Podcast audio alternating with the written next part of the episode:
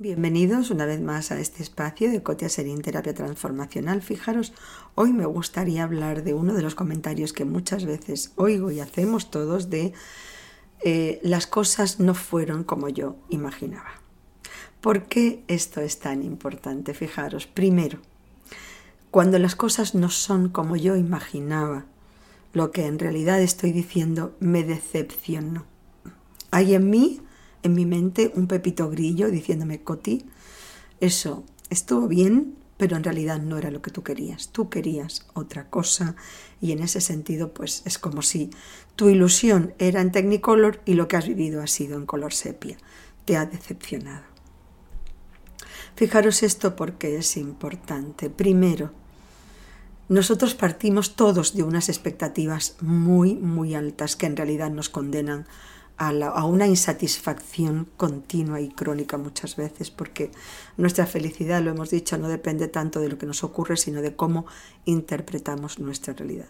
Si ya de entrada partimos de unas exigencias tan altas, todo lo que pase en mi vida va a ser color sepia y mi imaginación, por supuesto, y es gratis, es en Technicolor.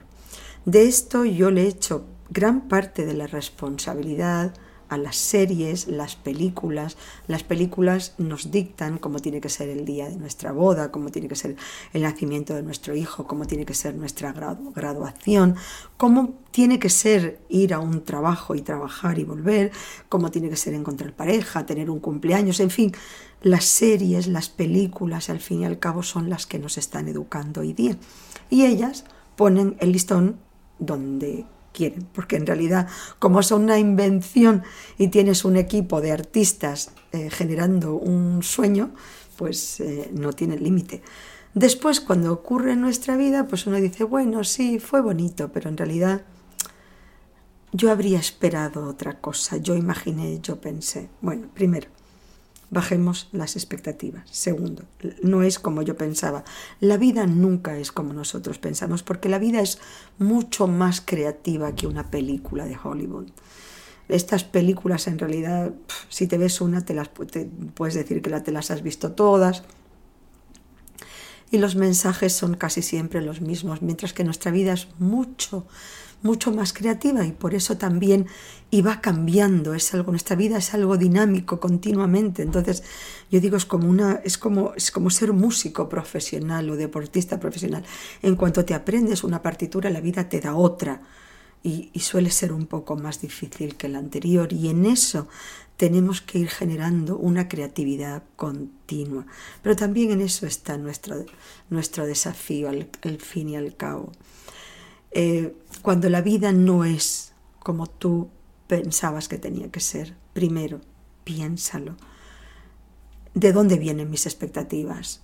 De, bueno, de fantasías, fantasías que nos hacen daño, fantasías que no nos dejan y no nos permiten disfrutar de lo que tenemos, porque comparado a una fantasía que es gratis y, y yo le puedo dar todo el color que quiera, pues la realidad nunca es fantástica, nunca es perfecta, nunca es... Eh, yo digo, todas esas películas me parecen a mí como una bolsa de, de marshmallows y de las nubes estas algodonosas que son todas iguales y me parecen tan absolutamente tan insípidas.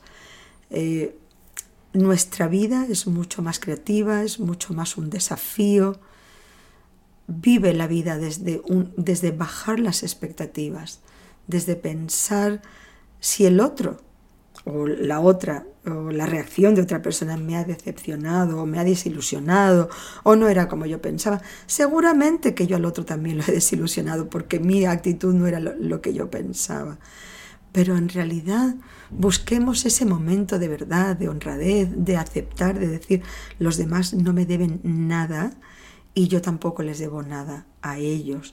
Vamos a vivir desde, un, desde una plataforma de no, no conceptos adquiridos y decir, si nadie me debe nada, lo que recibo es absolutamente un regalo. Si voy sin ninguna, sin ninguna predisposición a nada, sin ninguna exigencia de nada, lo que me dan es maravilloso.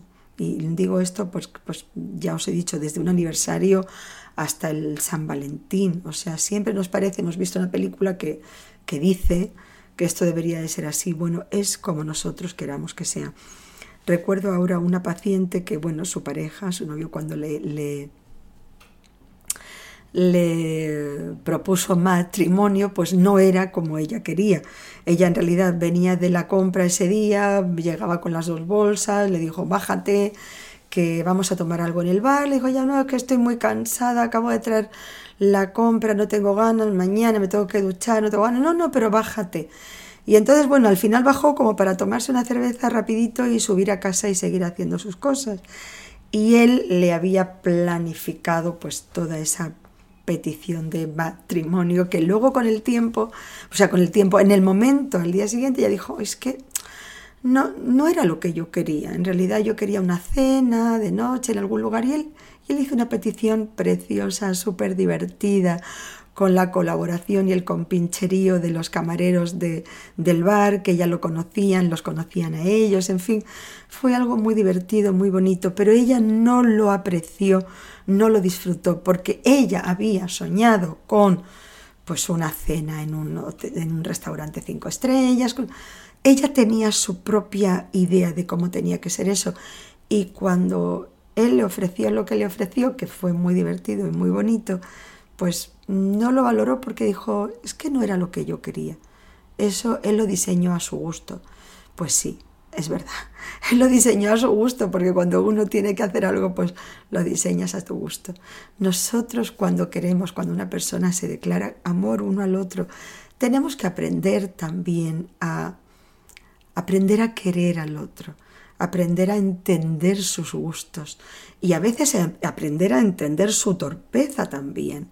Entonces, pero entender lo bonito que fue y si nosotros vamos sin ninguna exigencia, eso hubiera sido un momento maravilloso.